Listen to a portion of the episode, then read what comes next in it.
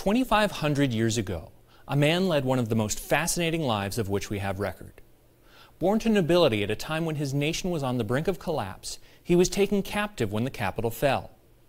His captors trained him as a government administrator, where he would quickly catch the attention of all those he served under. As his reputation and responsibilities grew, he became a chief counselor to the emperor. He outlived the empire, and as another power rose, extraordinary events led him to continue as a high level governor for the new empire. The record of his life is an inspiring account of courage, diligence, and poise. Yet, for all his remarkable accomplishments and his captivating life story, it is not the account of what he did, but the account of what he saw which most sparks the imagination of those who read the memoirs of Daniel.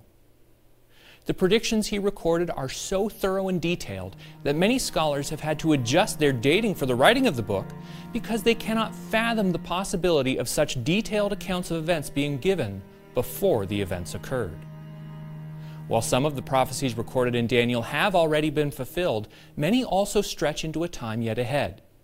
These prophecies have been the subject of much speculation, but you can know what they reveal about the future of present day nations.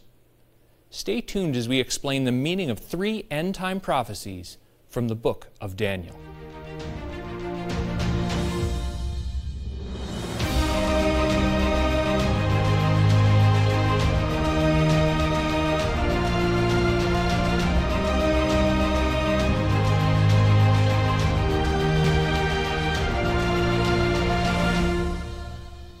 The Book of Daniel is an action packed account which has greatly influenced Western culture.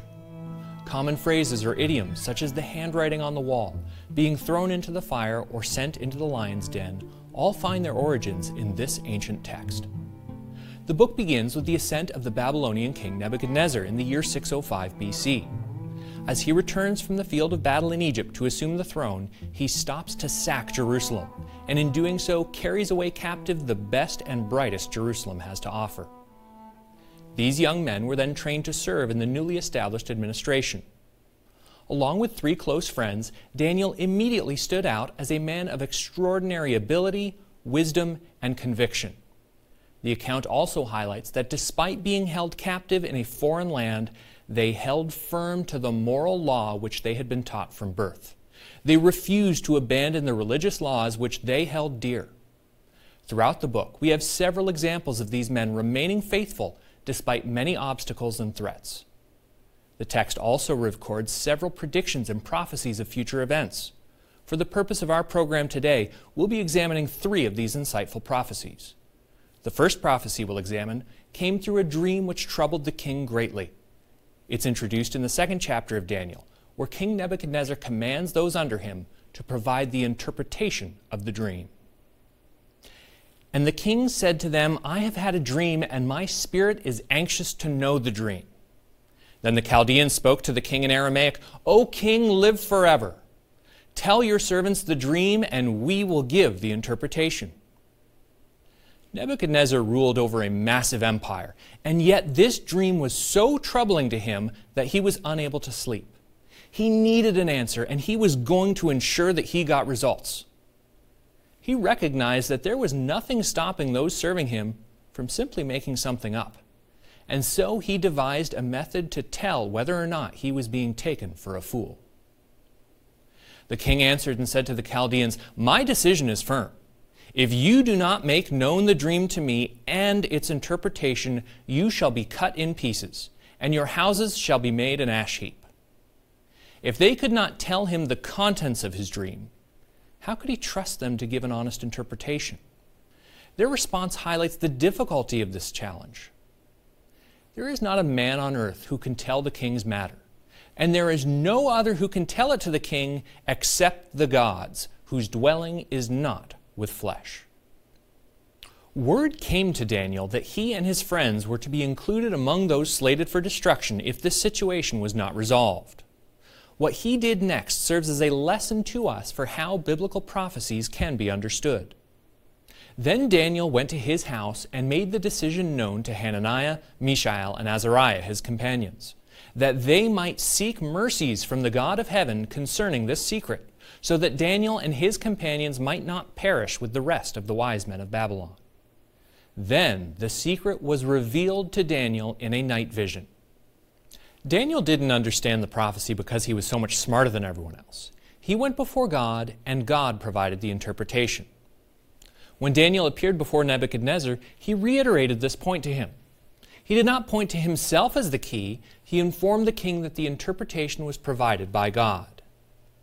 Daniel answered in the presence of the king and said, The secret which the king has demanded, the wise men, the astrologers, the magicians, and the soothsayers cannot declare to the king. But there is a God in heaven who reveals secrets, and he has made known to King Nebuchadnezzar what will be in the latter days. Daniel revealed that the events pictured in Nebuchadnezzar's dream were not for his time only, but would cover events leading all the way to the latter days, a time which lies yet ahead of us. So, what was this great dream which troubled the king so terribly? You, O king, were watching, and behold, a great image. This great image, whose splendor was excellent, stood before you, and its form was awesome. This image's head was of fine gold, its chest and arms of silver, its belly and its thighs of bronze, its legs of iron, its feet partly of iron and partly of clay. You watched while a stone was cut without hands, which struck the image on its feet of iron and clay, and broke them in pieces. Then the iron, the clay, the bronze, the silver, and the gold were crushed together and became like chaff from the summer threshing floors. The wind carried them away so that no trace of them was found. And the stone that struck the image became a great mountain and filled the whole earth. Daniel recited the contents of the dream in detail, but this was only a portion of the requirement. He was also required to supply an interpretation. Daniel began by telling Nebuchadnezzar where he fit into this dream. You are this head of gold, but after you shall arise another kingdom inferior to yours, then another, a third kingdom of bronze, which shall rule over all the earth. And the fourth kingdom shall be as strong as iron, inasmuch as iron breaks in pieces and shatters everything. And like iron that crushes, that kingdom will break in pieces and crush all the others. Daniel goes on to describe the feet that were a mixture of iron and clay as a powerful kingdom with ten toes representing ten kings. He then concludes by revealing the meaning behind the stone that was cut without hands. And in the days of these kings, the God of heaven will set up a kingdom which shall never be destroyed. And the kingdom shall not be left to other people. It shall break in pieces and consume all these kingdoms, and it shall stand forever. The dream described four successive kingdoms, starting with that of Babylon. The fourth of these kingdoms is ultimately to be destroyed at the establishment of a fifth kingdom, one that is to endure forever. I'll be back in a moment to discuss the identity of these kingdoms and how the knowledge revealed from this dream was further developed through another dream, this time given to Daniel. Both of these dreams are directly related to further prophetic messages given in another book of the Bible, which contains several prophecies the book of Revelation. Be sure to call and request your copy of our free booklet, Revelation the Mystery Unveiled. You'll be glad that you did. Don't miss out on this exciting opportunity. Call the number on your screen and ask for your free copy of Revelation the Mystery Unveiled or order online at twcanada.org. Many dismiss Revelation because they don't know what it means. You can understand Revelation, and we're happy to send you the study guide at no cost because we think it's important that you do. Dial the number on your screen or visit us online to get your free copy. If you missed our contact information this time, keep watching, and I will be back to give it again.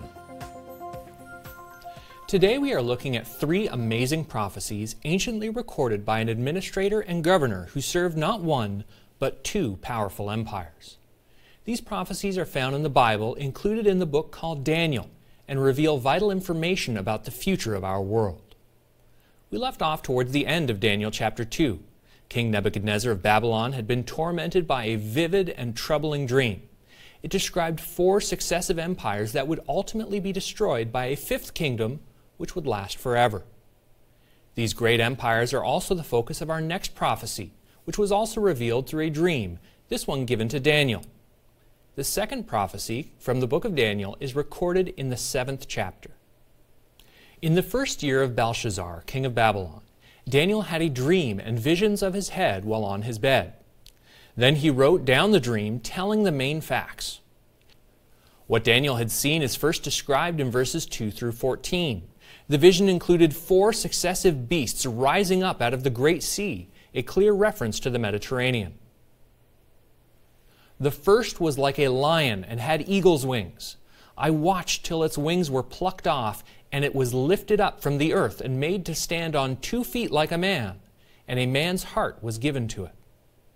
And suddenly another beast, a second like a bear, it was raised up on one side and had three ribs in its mouth between its teeth. And they said thus to it, Arise, devour much flesh. After this I looked, and there was another like a leopard, which had on its back four wings of a bird. The beast also had four heads, and dominion was given to it. While certainly not ordinary creatures, these first three had enough recognizable features for Daniel to record common animals as reasonable comparisons. The fourth beast was something different, and no animal alive was a suitable comparison. And behold, a fourth beast, dreadful and terrible, exceedingly strong. It had huge iron teeth. It was devouring, breaking in pieces, and trampling the residue with its feet. It was different than all the beasts that were before it, and it had ten horns. We'll revisit the horns mentioned here later in the program, but first let's look to the demise of this dreaded beast and the events that immediately follow. I watched till the beast was slain, and its body destroyed and given to the burning flame.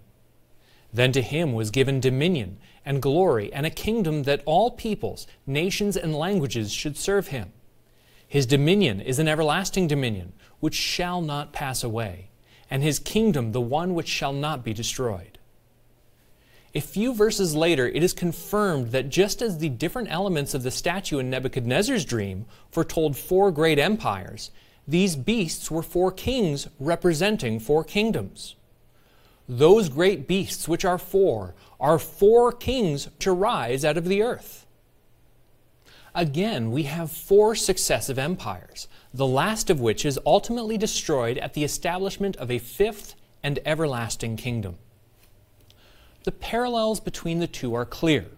Unless there are two kingdoms which both encompass the entirety of the globe and go on for eternity, the dreams are describing the same thing.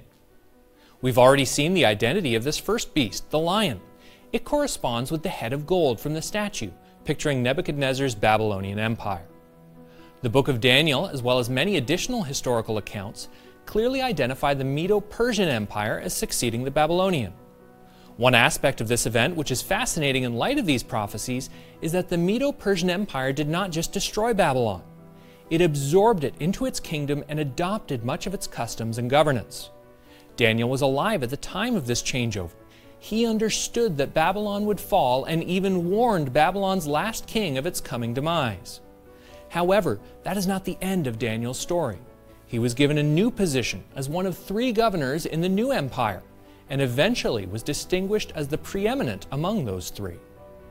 This Medo Persian Empire is our second kingdom. It is represented by the chest and arms of silver, as well as the bear with three ribs in its mouth. Remember, Daniel was one of three governors.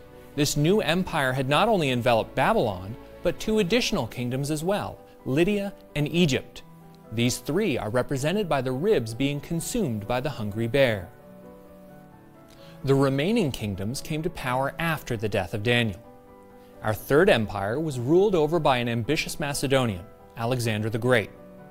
This kingdom was pictured by the belly and thighs of bronze, as well as the winged leopard with four heads. Alexander's army stretched eastward with such power and speed that he is often remembered as one of the greatest generals to have ever lived. After his death, the kingdom was divided into four competing powers. We have already seen that heads can be representative of kings or even kingdoms. This explains the leopard's four heads. There remains one fourth and final beast, the terrible one for which Daniel had no earthly comparable. The Roman Empire is our fourth kingdom. Its strength and staying power were unlike any other ancient kingdom. The Roman Empire is portrayed as a terrible beast with huge iron teeth and ten horns. It was also portrayed by legs of iron, and ultimately with feet composed of an unstable mixture of iron and clay. While the visions closely match the historical account, there is one piece of the puzzle that explains why these prophetic dreams are still relevant today. You see, the fourth kingdom was to survive until that time that the stone cut without hands would establish an everlasting kingdom. The fourth beast would be slain at the same time as glory and dominion were given to a new kingdom which could not be destroyed. It is easy to identify this fifth kingdom as the kingdom of God, established at the return of Jesus Christ. But that kingdom hasn't been established on earth yet. If it has, then it's an extraordinarily underwhelming kingdom and doesn't live up to any of the expectations set in Scripture. It's a promise for the future, not something we can see on this earth at the present time. But the fourth kingdom is described as ending when the fifth is established. We don't exactly see Roman legions marching into battle at this time either. So, how do these elements fit? Remember those horns Daniel saw on the fourth beast? They hold the key to understanding how this empire has survived throughout history and will once again rear its ugly head on the world. When we return, we'll look at these ten horns and how they relate to another prophecy given later in Daniel and what they mean for you and for me. Daniel was not the only individual given visions of great beasts. Additional visions are recorded in the book of Revelation, and they are best understood when viewed alongside those of Daniel. Neither book is complete without the other, so I encourage you to make the most of this opportunity and request today's free offer, Revelation the Mystery Unveiled. To request your free copy, call the number displayed on the screen and ask for Revelation, the Mystery Unveiled. You can also order online at twcanada.org. Have you ever asked, where is the world headed? Or what does the future hold for me? We answer these questions and more in our magazine, Tomorrow's World. It is also yours free of charge. Don't wait. Call or visit us online to get your free copy of Revelation, the Mystery Unveiled and Tomorrow's World magazine. I hope you enjoy the rest of today's program. We left off in the seventh chapter of Daniel and his dream of four frightening beasts. Those beasts represented the successive empires of Babylon, Medo Persia, Greco Macedonia, and finally Rome. These same empires were also predicted by a dream given to the king of Babylon. However, in both dreams, it was clear that this fourth empire would still exist at the establishment of a fifth kingdom, which we've identified as the kingdom of God established on earth at the arrival of Jesus Christ. There is an aspect of Daniel's dream from chapter 7 which we have not yet discussed. The fourth beast began with ten horns. Another horn, smaller than the others, then came along and uprooted three of the first ten. The ten horns are ten kings who shall arise from this kingdom and another shall rise after them. He shall be different from the first ones, and shall subdue three kings. There is a lot to unpack in this verse. The ten horns represent ten kings. But the Roman Empire did not split into ten different regional empires similar to the Greeks dividing into four. Yet throughout history, we have empires arise in Europe claiming the mantle of Holy Roman Empire. Individuals such as Charlemagne, Otto the Great, Charles V, and Napoleon saw themselves as successors to the Caesars of old. These ten kings described in Daniel 7 do not rule simultaneously. On a previous program titled The Future Restoration of Rome, we examined seven restorations of the Roman Empire, which span from AD 525 through a time yet in our future. But we only spoke of seven restorations, seven of the ten kings. What of the other three? The first restoration of Rome that we reviewed in that telecast was under the reign of Justinian. He was the ruler of what is now called the Byzantine Empire, which was the eastern portion of the original Roman Empire. In AD 476, the fall of the Western Roman Empire was complete as the land was overrun by various barbarian tribes and the last emperor was deposed by the barbarian king Odoacer. Three of these barbarian tribes in particular were destroyed by Justinian at the behest of the Bishop of Rome the Vandals, the Ostrogoths, and the Heruli. These first three horns were plucked out by the little horn. The remaining seven horns all reigned alongside this little horn. The first three kings were uprooted due to collusion between the papacy and other military powers. The remaining seven kings all furthered their power through papal support. This identifies not only the ten horns, but also the additional horn with eyes and a mouth.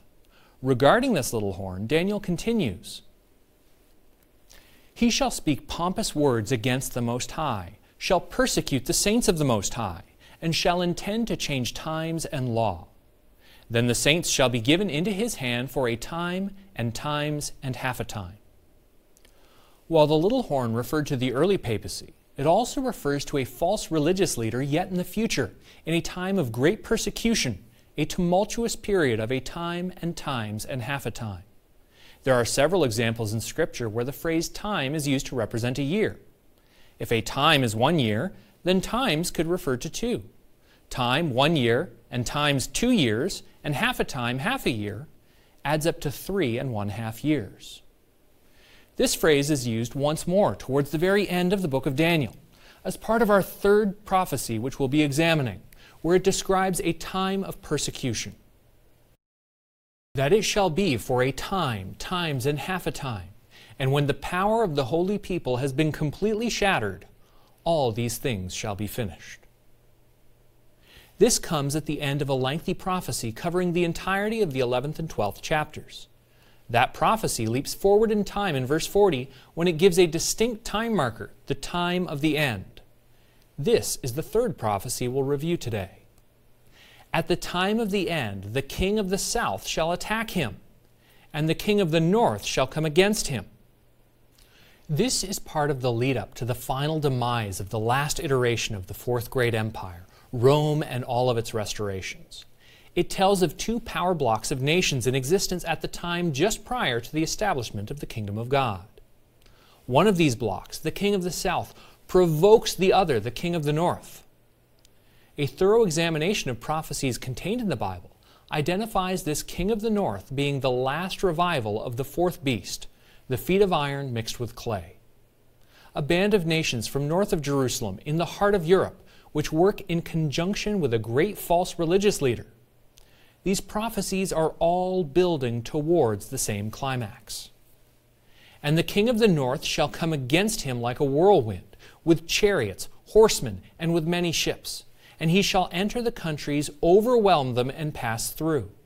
He shall also enter the glorious land, and many countries shall be overthrown. This end time power will conquer the modern nation of Israel.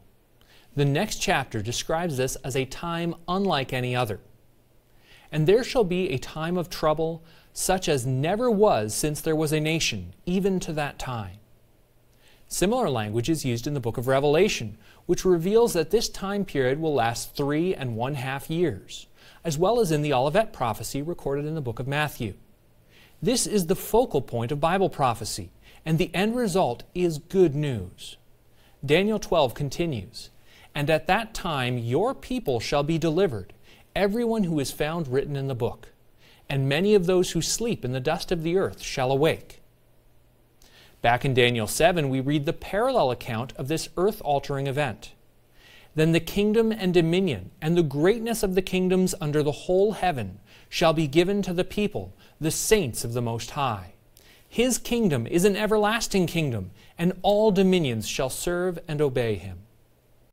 These three spectacular prophecies given in the book of Daniel record events which would occur from the time it was written, more than 2,500 years ago, until a time that lies still ahead of us. The prophetic dreams of the great statue and four beasts combine to give us an overview of world events, identifying key players in the final portion of the prophecy of the king of the north and of the king of the south. Each of these prophecies benefit from knowledge revealed in the others. Likewise, other prophetic passages in Scripture fill in gaps and provide additional information on these events. In closing, let's review these three prophecies we have touched on today. Dreams given to Nebuchadnezzar and Daniel pictured a great statue and a succession of beasts. The statue's golden head, along with the first beast, a winged lion, pictured the Babylonian Empire. The chest and arms of silver, as well as the great bear, pictured the Medo Persian Empire. The belly and thighs of bronze, and the four headed leopard represented the Greco Macedonian Empire, established by Alexander the Great. The legs of iron and the fourth beast, a terrible creature unlike any other, foreshadowed the grandeur and power of Rome. The promise of Rome did not die when the city began its collapse between AD 395 and 476. Ten horns on the head of the fourth beast point to ten kings, three of which were destroyed at the command of an additional little horn. This little horn, a religious leader we've identified with the papacy, would work alongside the remaining seven kings who would rise one after another in seven attempts to revive the Roman dream of a unified European empire. At a time which lies yet ahead, the seventh of these revivals will come to power. Another block of nations will provoke this beast power, which will retaliate with power unlike anything we've seen before. It will sweep through the Middle East and conquer the modern nation of Israel, including the city of Jerusalem. This false religious leader will lead a campaign against the servants of God. But he and the beast power he allies himself with will both be destroyed when the fifth kingdom is established. This fifth kingdom is in no way related to the previous four. It is symbolized by a stone cut without hands. It is not a kingdom created by man, but refers to the kingdom of God the promised hope for all mankind. There is one more passage from the book of Daniel for your consideration.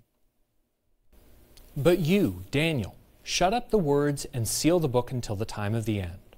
Many shall run to and fro, and knowledge shall increase. The ultimate understanding of these prophecies was to be sealed until the time of the end, a time when the world would experience an information explosion. These prophecies are part of a series of predictions given throughout the Bible. Each provides additional details or provides greater context to the others. No prophecy and no book of the Bible is complete on its own. The book of Daniel provides tremendous insight, inspiration, and predicts what lies ahead for our world. Please take the time to order your copy of Revelation, the Mystery Unveiled, and see how the prophecies of Revelation build on the prophecies we've described today. And continue to join us each week as Gerald Weston Stuart Wachowicz and I examine world events through the lens of Scripture and reveal more amazing prophecies about that eternal fifth kingdom, the kingdom of God, which we often describe as tomorrow's world. To learn more about today's topic, visit www.twcanada.org. You can also order by calling us at 1 866 784 7895 or by writing to us at Tomorrow's World, P.O. Box 465, London, Ontario, N6P1R1. You will also receive a free subscription to Tomorrow's World magazine, revealing God's principles for living an abundant and happy life while providing insight into current and future events. At our website, you can also watch this and many more Tomorrow's World programs. Call 1 866 784 7895. Write or visit us online today. This program is a production of the Living Church of God.